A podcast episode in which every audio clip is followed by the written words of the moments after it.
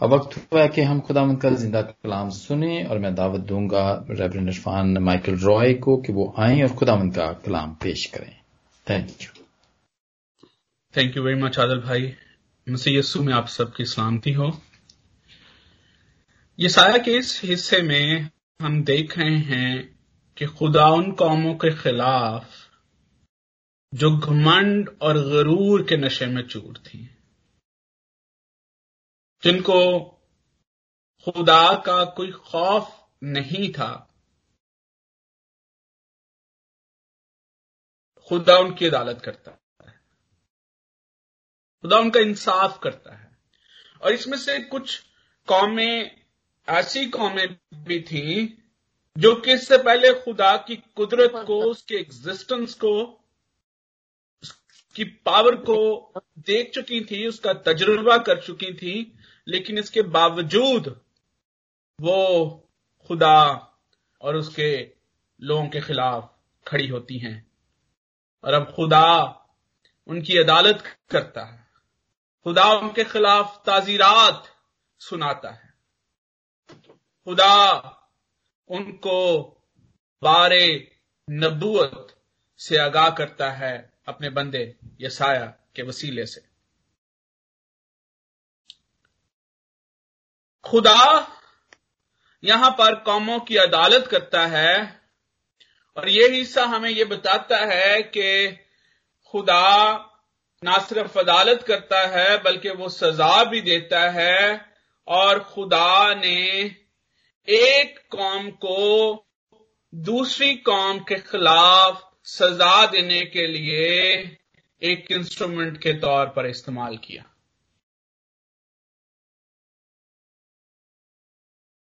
जब हम इस हिस्से के सत्रहवें और अठारहवें बाप को पढ़ते हैं चैप्टर सेवनटीन एंड एटीन तो वहाँ पर हमें खुदा के नजात बख्श मंसूबे के एक और पहलू से रूशनास करवाया जाता।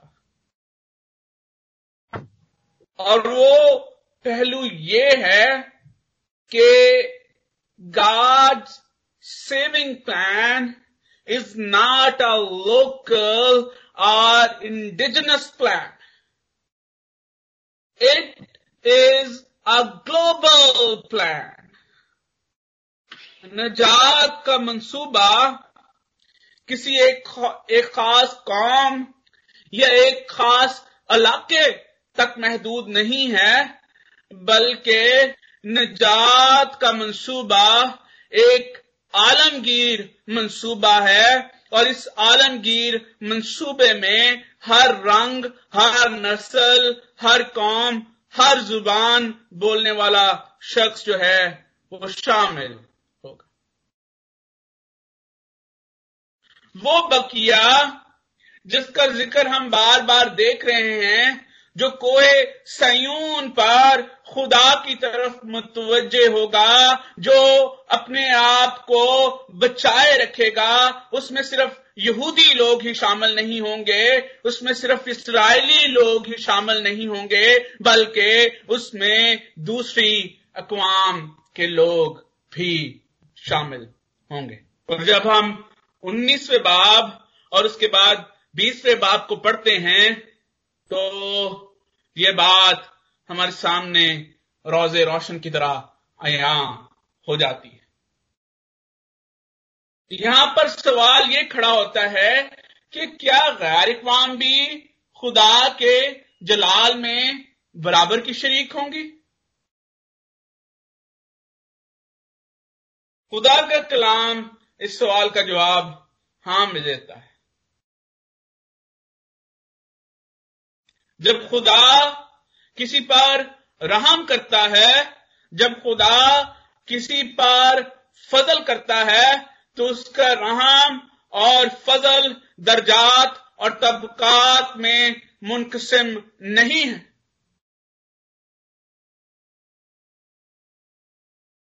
खुदा का रहम और खुदा खुदा का रहम और खुदा का फज हर एक के लिए एक जैसा है और जिस पर भी वो रहम और फजल करता है, वो एक जैसा रहम और फजल करता है।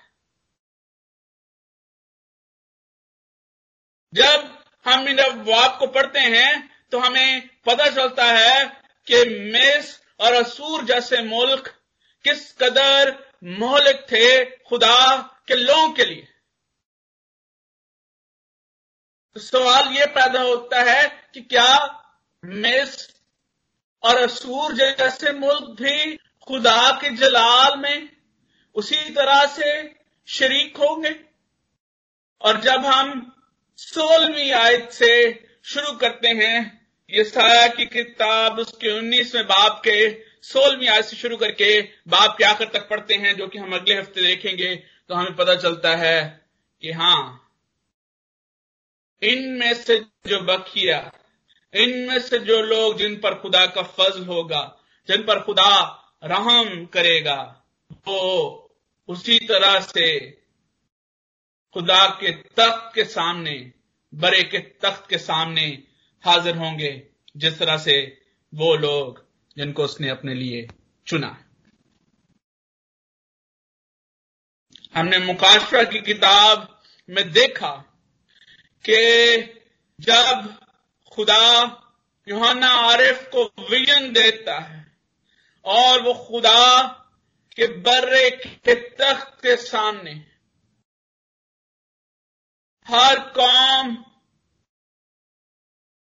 हर ज़ुबान, हर रंग और हर नस्ल से ताल्लुक रखने वाले लोगों को देखता है जो कि खुदा की हमदो सताइश में शामिल थे। पालूस बड़े ही मौसर अंदाज में इस अम्र को बयान करता है कि खुदा की रहमत ना सिर्फ़ इसराइलियों पर ज़ाहिर हुई, बल्कि खुदा की रहमत उसी तौर पर गैर इकवाम पर भी नाजल हुई और खुद पालूस जिसको गैर कौमों में मुनादी करने के लिए चुना गया। अगर आपको वक्त मिले, रामियों ग्यारहवा बाब, आप पढ़ें, खासतौर पर ग्यारहवीं आयत से लेकर तीसवीं आयत तक। यहाँ पर पालूस रसूल बड़े तफसीलन अंदाज में बयान करता है। वो पविंदकारी की तमसील से गैर इकवाम के, खुदा के लोगों के साथ, मसीह यस्सु में लगाए जाने को बयान करता है। कि किस तरह से वो जंगली अंगूरों की डालियाँ काट कर उनको अंगूर के दरख्त में पैवस्त करता है और उसको लगाने का भी इख्तियार है और वो काटने का भी इख्तियार रखता है। और वहाँ पर वो बयान करता है कि वो काटता इसलिए नहीं है कि वो नया लगाना चाहता है, बल्कि वो बयान करता है कि वो काटता हट दर्मी और अमाल की वजह से है, लेकिन ईमान की वजह से वो लगाता है। मिस्र के खिलाफ यहाँ पर ये जो बारे नबूत है, इसको हम तीन हिस्सों में तकसीम कर सकते हैं। ये तीन हिस्सों पर मुश्तमिल है। पहला हिस्सा, जो कि उन्नीसवें बाब की पहली पंद्रह याद पर मुश्तमिल है, इसमें मिस्र की तबाही के बारे में पशीन गोई है। मिस्र की अदालत का ज़िक्र है, उसकी सजा का ज़िक्र है। और फिर जब हम अगले हिस्से, सोलहवें बाप से, सोलहवीं आयत से लेकर छब्बीसवीं आयत तक पढ़ते हैं तो वहाँ पर मिस्र की बहाली और शिफा का भी ज़िक्र है। यह भी ज़िक्र है कि खुदा किस तरह से मिस्र में से भी लोगों को उन पर अपनी रहमत दिखाएगा, उन पर अपना फजल ज़ाहिर करेगा और उनको जो कि उसकी भेड़े हैं, उस अवधि, अजली और एक गले में शामिल करेगा। और फिर बीसवें बाब, जो कि छह याद पर मुश्तमिल है, इसमें हमें इन पशीन गोइयों की जुजवी तकमील नज़र आती है। तकरीबन सातवीं कबल, सदी कबल मसीह के आखिर में असूर, मिस्र और दरियाए नील के जितनी भी दूसरी कौमें आबाद थी, उनको शिकस्त देकर एक आलमगीर ताकत के तौर पर उभर चुका था, सामने आ चुका था। मिस्र जो कि पहले सुपर पावर था, अब एक शिकस्त खुर्दा ताकत रह चुका था, जो कि अंदरूनी तौर पर भी मिसाइल का शिकार था। लेकिन उनका वो सुपर पावर रहना और उस वक्त की दुनिया में राज करना उनको आज भी याद था। और अब जबकि वो उस मर्तबे से नीचे गुजर गए हैं, लेकिन फिर भी नीचे आ गए हैं, फिर भी दिल में यह ख्वाहिश थी कि वो दोबारा उस जगह पर फाइज हो, सके। और इसलिए वो हमेशा असूर के खिलाफ रहे और असूरियों के खिलाफ मुख्तलिफ़ तहरीके चलाते रहे ताकि असूर किसी तौर से नीचे आए और वो दोबारा अपने उस मर्तबे पर फाइज हो चुके। हमें मौजूदा दौर में भी इसी तरह की सूरत हाल नज़र आती है। मौजूदा सुपर पावर्स और पिछली सुपर पावर्स के दरमियान जो एक खलिश और एक कोल्ड वॉर जो हमेशा रहती है, हम उससे बड़े अच्छे तरीके से आगाह यही सूरत हाल मिस्र और असूर की सूरत हाल थी। और ना सिर्फ़ मिस्र जो है, वो एक शिकस्त खोरदा ताकत थी, बल्कि दूसरी कौमें भी जो कि उस हिस्से में बात थी, जिसमें यरूशलेम और यहूदा की सल्तनतें भी थी, वो भी असूर के अताब का शिकार थी। अब ऐसी सूरत हाल में अक्सर ऐसे होता है कि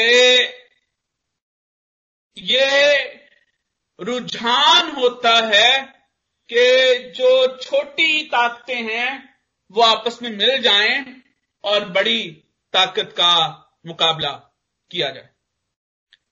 यहूदा के रहनुमाओं के लिए भी सियासी लिहाज से यह आजमाइश थी कि मिस्र के साथ इलाहाक कर लें और असूर के खिलाफ चलाई जाने वाली तहरीकों का हिस्सा बने और असूर के जुए को अपने ऊपर से उतार फेंके।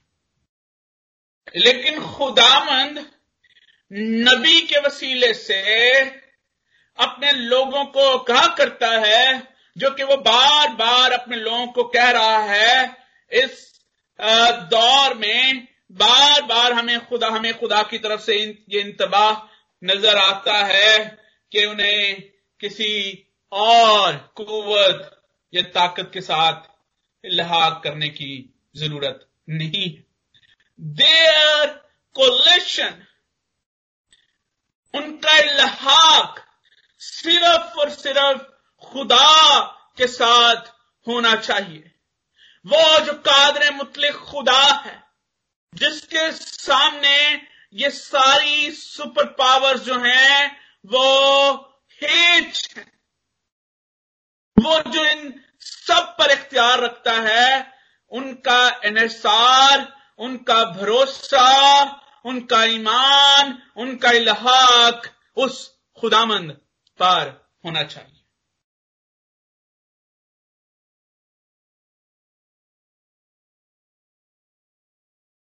और यहाँ पर खुदा नबी के वसीले से अपने लोगों को, यहूदा की सल्तनत को आगाह करता है कि उनके कुलेशन का, उनके लहाक का ना कोई फ़ायदा है और ना कोई इसका नतीजा निकलने वाला है, क्योंकि खुदा मिस्रियों की अदालत करने को जा रहा है। खुदा मिस्रियों को सजा देने के लिए जा रहा है। Egypt is going to collapse. और इस बारे नबूत के पहले हिस्से में मिस्रियों की आने वाली तबाही का ज़िक्र है। इस पहले हिस्से को मजमूनी या नकाती तौर पर हम पाँच हिस्सों में तकसीम कर, सक, कर सकते हैं।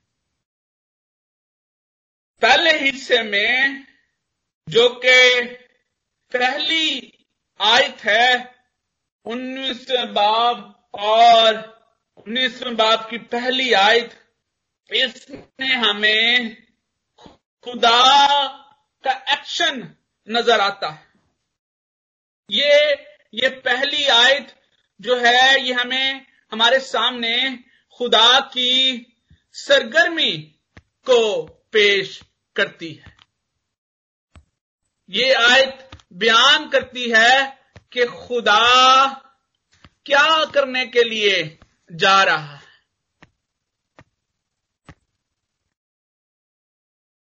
ये आयत बयान करती है कि खुदा के एक्शंस के सामने मिस हो या सूर हो, कोई भी खड़ा नहीं हो सकता। यहाँ पर खास तौर पर खुदा की सरगर्मी को इस तौर से पेश किया गया है। अगर हम आयत को पढ़ें तो लिखा है कि खुदाबंद एक तेज रो बादल पर सवार होकर मिस्र में आता है। God is riding clouds here. और ये जब हम एक और जगह पर इसी तरह से इस बात को बयान किया गया है जबूर में, और इस तरह से खुदा की एक्टिविटी का बयान करना, खुदा के कादर मुतलिक होने को, उसके मुतलिकल अनान होने के सावरन होने को पेश करता है and when he is sovereign everything is हर एक चीज़ उसके तले है, उसके नीचे है। कोई और कुवत, कोई और ताकत उसके बराबर नहीं है।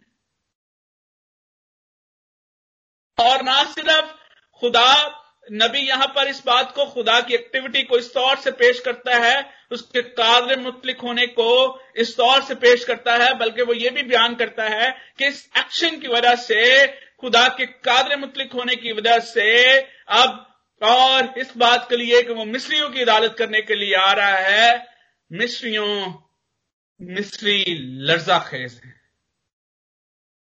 उनके दिल पिघल रहे हैं।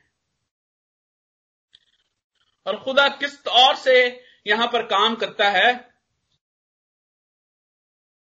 हमारे, हम एक जगह मेरे वाले साहब एक जगह पर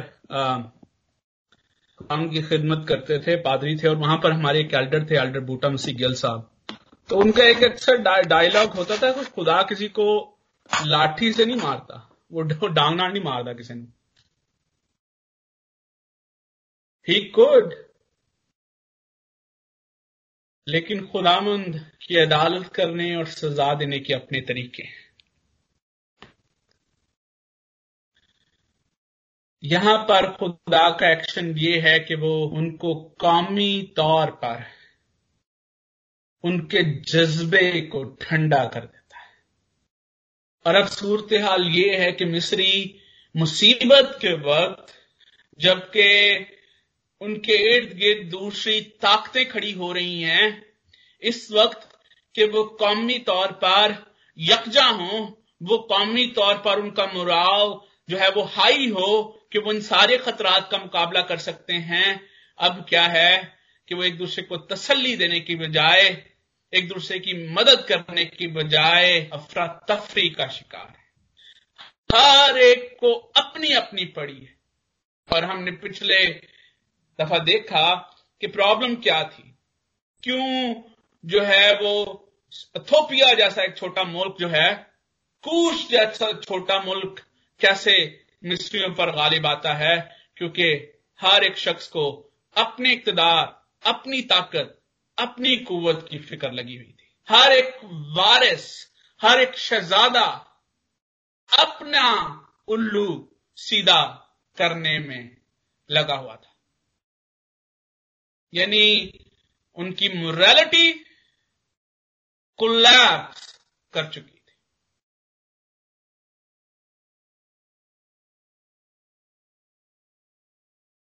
और शायद यहाँ पर जब खुदा मिस्रियों को का इंसाफ कर रहा है, उनको सजा दे रहा है, उसके साथ साथ खुदा अपने लोगों के लिए, इसराइलियों के लिए उस बकिए के लिए जिसको वो बचाना चाहता है, उसके लिए भी खुदा का एक्शन इस तौर से नज़र आता है कि वो बकिया इस बात को समझे कि मिस्र पर वो भरोसा नहीं कर सकते।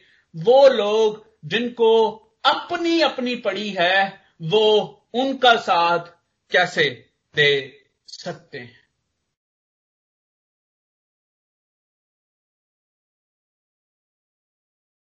अगर हम आज की दुनिया पर नज़र करें तो हमें हालात मुख्तलिफ़ नज़र नहीं आते।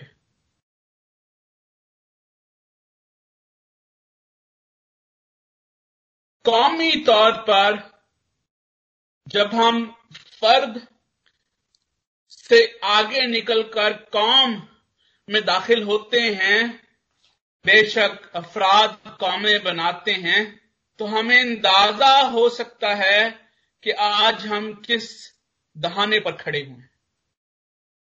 कितने ऐसे लोग हैं जो कि कौमी तौर पर अपने अंदर ये जज्बा महसूस करते हैं कि उनको इस वक्त अपनी नहीं बल्कि दूसरों के लिए भी सोचने की ज़रूरत है। और अगर हम ये दावा करते हैं कि हम अपने लिए नहीं, बल्कि दूसरों के लिए सोचते हैं तो उसके नतज कहाँ और किस तौर पर नज़र आते हैं। मिस्र के खिलाफ खुदा का बारे नबूत आज की कौमों, क्लिसियाओं और अफराद के लिए भी एक इंतबाह है। हमें देखने की ज़रूरत है कि क्या कौमी तौर पर हमारा जज्बा ठंडा तो नहीं पड़ चुका। क्या हम अफरादी तौर पर एक दूसरे के लिए वो कशिश, वो मोहब्बत फील करते हैं जिसमें हम अपने आप की बजाय अपनी जात की बजाय दूसरों के बारे में भी सोच सकें। और जब एक दूसरे के साथ, एक दूसरे के लिए सोचना बंद हो जाता है तो फिर मॉरल कोलैप्स जो है, वो सोशल कोलैप्स में बदल जाता है। और अगली जो दूसरी, तीसरी और चौथी आयत है, वो मिस्रियों के सोशल कोलैप्स को बयान करती है। वो ना सिर्फ़ माशरती तफरीक का शिकार हैं, बल्कि वो वहाँ पर माशरती इस्तेहाल भी मौजूद होता है। सोशल कोलैप्स उसी वक्त होता है जब माशरा इस्तेसाल का शिकार हो जाए। जब माशरे में दर्जा बंदियाँ हो जाएँ। जब अमीर पहले दर्जे पर चला जाए और गरीब गरीब माशरती तौर पर जो है वो काबले गौर भी ना हो। ऐसे माशरात, माशरों में मायूसी, मजहबी तराब जुल्म और बेहसी फरमान चढ़ती है। ऐसे जब मायूसी, मजहबी इसतराब जुल्म और बेहिसी होती है तो फिर मनसूबाबंदी की अदम मौजूदगी। माशरती तफरीक और माशरती इस्तेसाल, किसी भी मुल्क, कौम, कलीसिया या खानदान के लिए तबाही का बायस बन सकते हैं। एमडेव में मेरा जो थीसिस था वो इसी चीज पे था I wrote on social injustice social justice in the book of Amos and its present application on South Asian church. And I can affirm you. Social injustice is deeply rooted in spiritual decline. जब रूहानी तनजली होती है, उसका बराह रास्त असर social injustice पर होता है where we see spiritual decline we see society get fractured और आज अगर हम अपनी आजकल की मॉडर्न दुनिया पर नज़र दौड़ाएँ, अगर हमें सोशली तौर पर लोग फ्रैक्चर नज़र आते हैं, अगर हमें सोशल डिक्लाइन नज़र आता है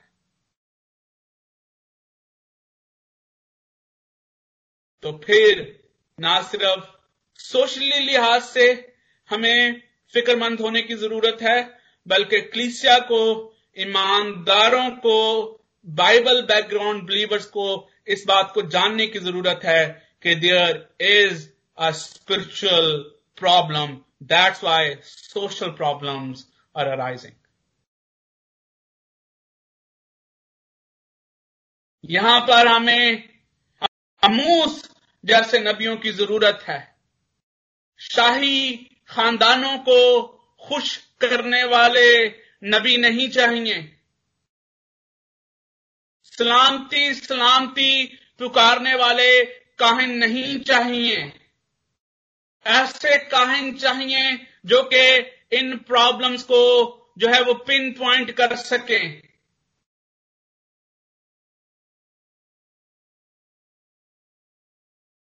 स्पिरिचुअल डिक्लाइन स्टेबिलिटी में बदलेगा तो माचरती और मोरालिटी के मैार भी तब्दील होंगे। जब मॉरली और सोशली प्रॉब्लम्स खड़ी होती हैं तो फिर हमें इकोनॉमिक इनजस्टिस का भी सामना करना पड़ता है। और यहाँ पर इकोनॉमिक इनजस्टिस नहीं है। जब हम आमूस की किताब को पढ़ते हैं तो वहाँ पर इकोनॉमिक इनजस्टिस है। और इकोनॉमिक इनजस्टिस क्या है? कि अमीर अमीर होता जा रहा है और गरीब गरीब होता जा रहा है। और आज की दुनिया का यही रोना है कि अमीर अमीर होता जा रहा है और गरीब गरीब होता जा रहा है। लेकिन इस हिस्से में उन्नीसवें बाप साया उन्नीसवें बाप की जो पांचवी आयत से लेकर दसवीं आयत है, यहाँ पर इकोनॉमिक इनजस्टिस नहीं है, बल्कि इकोनॉमिक क्लैप्स है। वो सुपर पावर जो कि दुनिया पर छाई हुई थी, जिसको इकतसादी लिहाज से किसी चीज़ की फ़िक्र नहीं थी। अब खुदा इस पावर को इकोनॉमिकली इकतसादी लिहाज से तबाह करने जा रहा है। दैट्स देयर पनिशमेंट और यहाँ पर लिखा है कि नाइल दरिया नील जो कि उनकी लाइफ लाइन है मिस्रियों की, जिन पर उनका इकतसादी लिहाज से इन्हसार है, जिसके पानी से वो फ़सलें उगाते हैं, जिसके पानियों के नीचे से उनको खुराक मिलती है, और जिसके अंदर वो अपनी ट्रेड करते हैं। खुदा उसको सुखा रहा है। Going to be dry now वो चीज़ जिस पर वो जिसको खुदा मानते हैं। मिस्री, मिस्रियों के खुदाओं में एक खुदा दरिया नील भी था। जब मुसा दस आफात मिस्रियों पर आती हैं तो एक कमेंट्री के मुताबिक वो दस आफात वो दसों चीज़ें जिन पर खुदा ने अपनी दस्तरस दिखाई, खुदा ने अपनी सॉवरेंटी दिखाई, खुदा ने दिखाया कि I have the power to bring them and to destroy them इन दसों की दसों चीज़ों को वो किसी न किसी तौर से अपना खुदा मानते थे। और खुदा ने दिखाया कि मुझे इन सब पर इख्तियार है।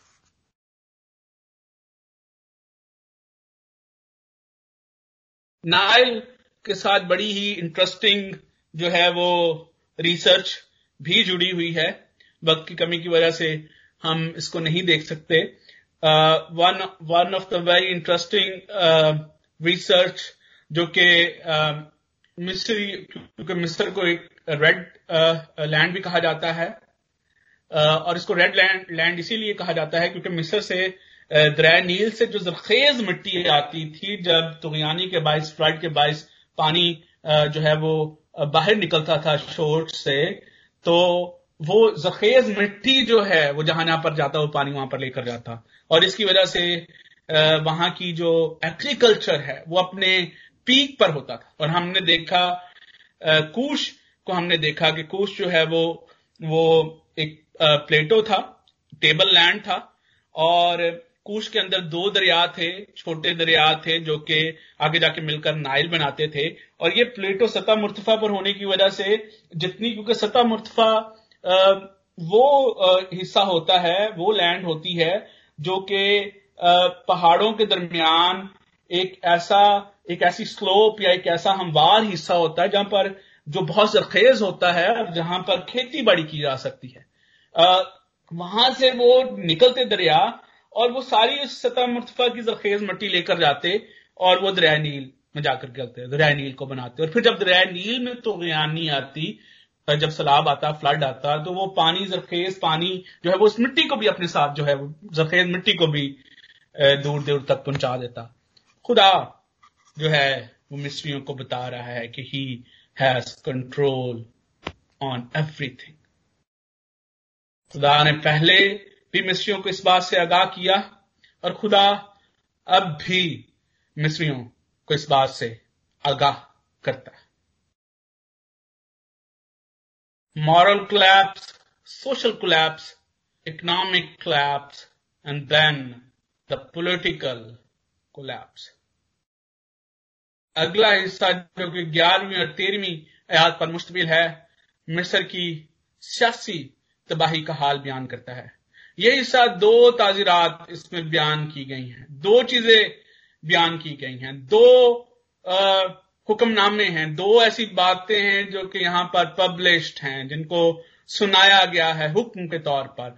वो ये हैं कि जोन के शहजादे अहमिक हैं। फराउन के सबसे सब दानशमंद मशीरों की मशवरत वैश्याना ठहरी। इट्स वेरी इंटरेस्टिंग जोन मिस्र के शुमाल मशरक में बाद बहुत ज़्यादा असर रसूख रखने वाला शहर था। बहुत सारे रैकेट्स के मुताबिक ये मिस्र का दारो खिलाफा था। और यहाँ पर मिस्र का दारो खिलाफा होने की वजह से यहाँ पर पॉलिटिकल जो एक्टिविटी है वो बहुत ज़्यादा होती थी।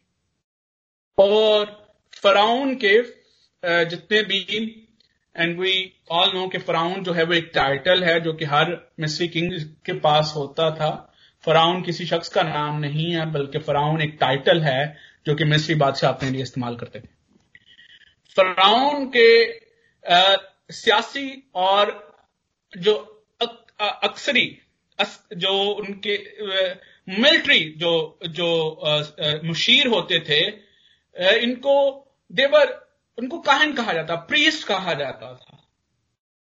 और ये आ, वो ग्रोह होता था जिसके दरबार में बड़ी खास अहमियत हासिल होती थी।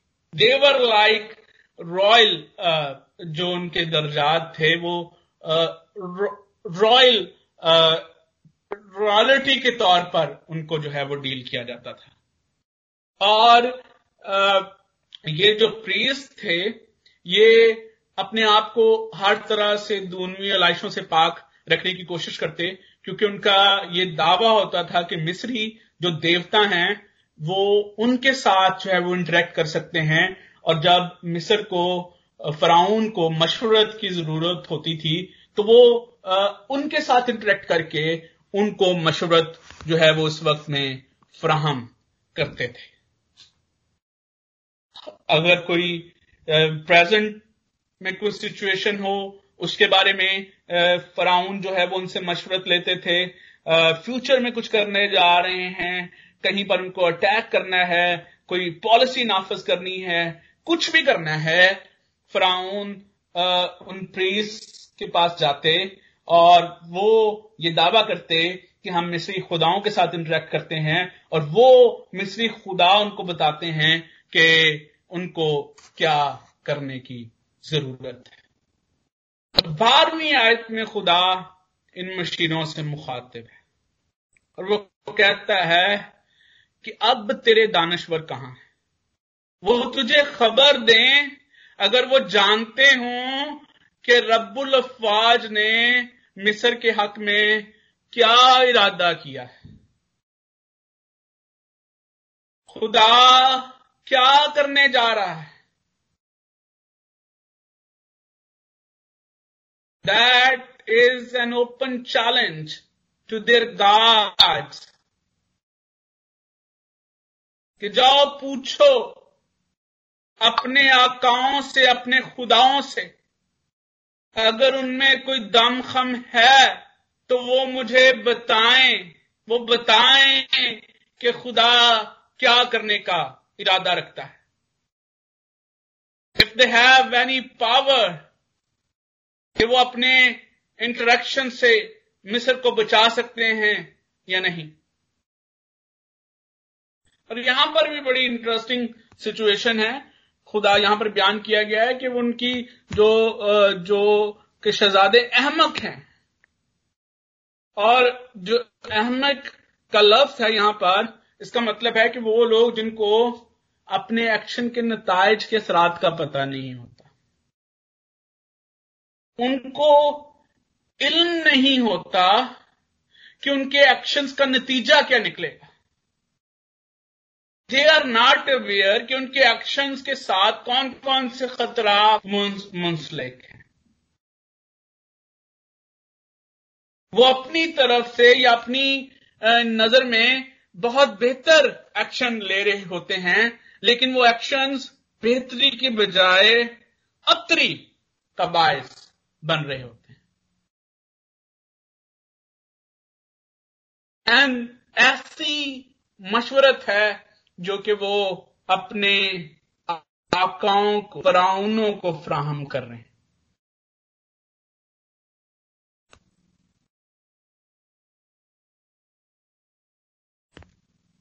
चौदहवीं और पंद्रहवीं आज जल्दी से बयान करके लोग आगे चलेंगे कि यहाँ पर खुदा का मुनसफाना अमल जो है, वो अपने अरूज पर नज़र आता है। और खुदा के इंसाफ करने का एक तरीका ये भी है। यहाँ पर यहाँ पर प्रॉब्लम ये है कि मिस्र के हाकम नहीं जानते कि क्या किया जाए। कौन सी हिकमत अमली अपनाएँ?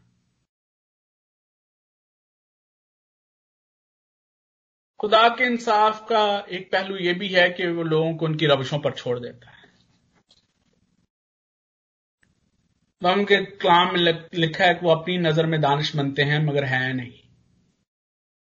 खुदा ने मिस्रियों ईसाइयों के साथ भी किया। सबूर चौरासी में लिखा है कि तद छड़ दिता उन्होंने मैं भी गुमराह थे उन्होंने पगड़िया मोड़ अपनाईगा वो अपनी नज़र में दानिश बनते हैं दानिशमंद बनते हैं, मगर है नहीं। यहाँ पर जो सिचुएशन है, वो बिल्कुल पदाइश ग्यारहवें बाप वाली सिचुएशन जो है, वो हमें नज़र आती है। और वहाँ पर सिचुएशन क्या थी कि लोग अपने आप को इतना दानिशमंद समझना शुरू हो गए हैं कि वो अपनी मुश्किलात का हल खुद निकालना चाहते हैं। वो ये समझते हैं कि वो इस दुनिया को खुदा के बगैर चला सकते हैं। और खुदा इंटरवीन करता है। Just to let them know they can not run this world without God खुदा के बगैर ना दुनिया चल सकती है, ना कोई मुल्क चल सकता है, ना कोई कलीसिया चल सकती है, ना कोई खानदान चल सकता है और ना कोई फर्द चल सकता है। वो चौदह में लिखा है कि अहमक अपने दिल में कहता है कि कोई खुदा नहीं। दैट्स वट जो कि हम कह रहे होते हैं या कर रहे होते हैं, जब हम ये समझते हैं कि हमें अपने मामलात में खुदा की ज़रूरत नहीं है। और बड़ी ही फ़िक्र दे बात, फिक्रमंद बात यह है कि अक्सर इंसान खुदा की तरफ़ उस वक्त रुजू करते हैं जब वो बेबस होते हैं। हम अपने तौर पर लगे रहते हैं कि शायद हम अपने एक्शन से, अपनी मशवरत से, अपनी दानिशमंदी से, अपनी हिकमत से अपने मसाइल का हल निकाल सकते हैं। We can run our own words और फिर जब हम बेबस हो जाते हैं तो फिर हम खुदा की तरफ़ रुजू करते हैं। इसके मुकाबले में खुदा जो इसराइलियों से चाहता है, वो ये है कि उस वक्त नहीं जबकि वो अपने सारे हरबे इस्तेमाल कर चुके हैं। बल्कि ईमान ये है, ईमानदारी ये है कि हम इन सारे हरबों को इस्तेमाल करने से पहले खुदा को अपनी ज़िंदगी में मौका दें। और उसके साथ साथ ये ईमान रखें कि खुदा जो कुछ करने जा रहा है, खुदा जो कुछ कर रहा है, वो दुरुस्त है, क्योंकि वो गलत कर ही नहीं सकता।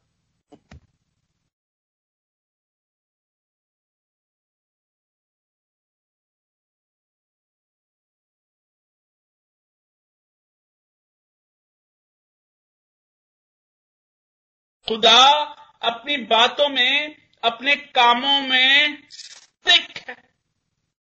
वो सच्चा है। वो गलत नहीं हो सकता। ये वो ईमान है जो कि खुदा अपने लोगों से चाहता है।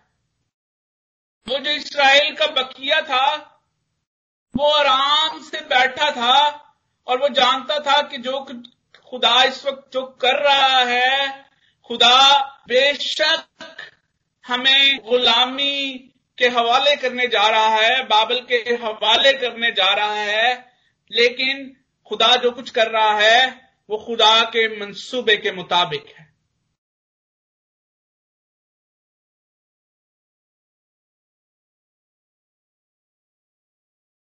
आज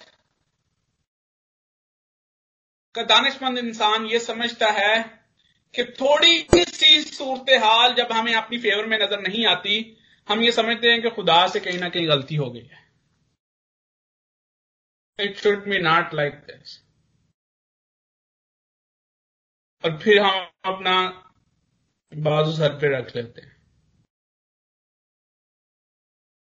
उस एक तरफ़ हम, हमारा ये ईमान है रसूलों का कीदा मैं मान रखता हूँ खुदा कादरे मुतलिक बाप पर। खुदा कादरे मुतलिक। सावरन गाड जो हर चीज़ पर कादर है। हर एक चीज़ उसके कब्जे में है। हर एक चीज़ दुरुस्त तौर पर वो चला रहा है। और फिर थोड़ी ही अगर देर में हमें अपनी ज़िंदगी में, अपनी दानिशमंदी के मुताबिक कुछ गलत लगता है, हम ये समझते हैं कि ये तो कहीं पर, कहीं ना कहीं गलती हो गई है। खुदा गलती नहीं करता, हम ज़रूर गलतियाँ करते हैं। और इसीलिए वो हमेशा हमारी गलतियों को माफ़ करने के लिए तैयार है, अगर हम सच्चे दिल से तौबा करके उसकी तरफ़ माइल होते हैं। खुदावन हम सबको अपनी गलतियों को कबूल करने और खुदावन से माफ़ी मांगने की तोफीक अता करे। आमीन। आमीन आमीन। Thank you very much Ravind Irfan Michael Roy आपके शुक्रगुजार हैं और खुदावंद के भी शुक्रगुजार हैं कि जिसके कलाम के वसीले से हम सबने बरकत पाई है। Thank you very much for blessed message के लिए।